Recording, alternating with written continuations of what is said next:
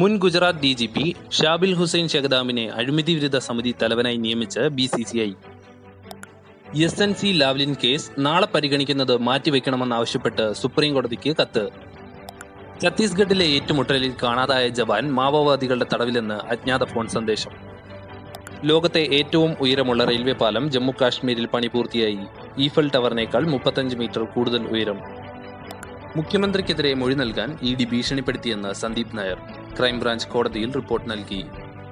രാജ്യത്തെ ഏറ്റവും വലിയ ബാങ്കായ എസ് ബി ഐ ഭവനവായ്പാ പലിശ കൂട്ടി കാൽ ശതമാനത്തിന്റെ വർധനവാണ് വരുത്തിയിട്ടുള്ളത്. റഫാൽ കരാറിലെ ഇന്ത്യയിലെ ഇടനിലക്കാരന് ദസോ കമ്പനി എട്ടര കോടിയോളം രൂപ സമ്മാനമായി നൽകിയെന്ന് റിപ്പോർട്ട്. വീണ്ടും ലോക്ക്ഡൌൺ ഉണ്ടായേക്കുമോ എന്ന ആശങ്കയിൽ കുടിയേറ്റ തൊഴിലാളികൾ കൂട്ടത്തോടെ മുംബൈ വിടുന്നു.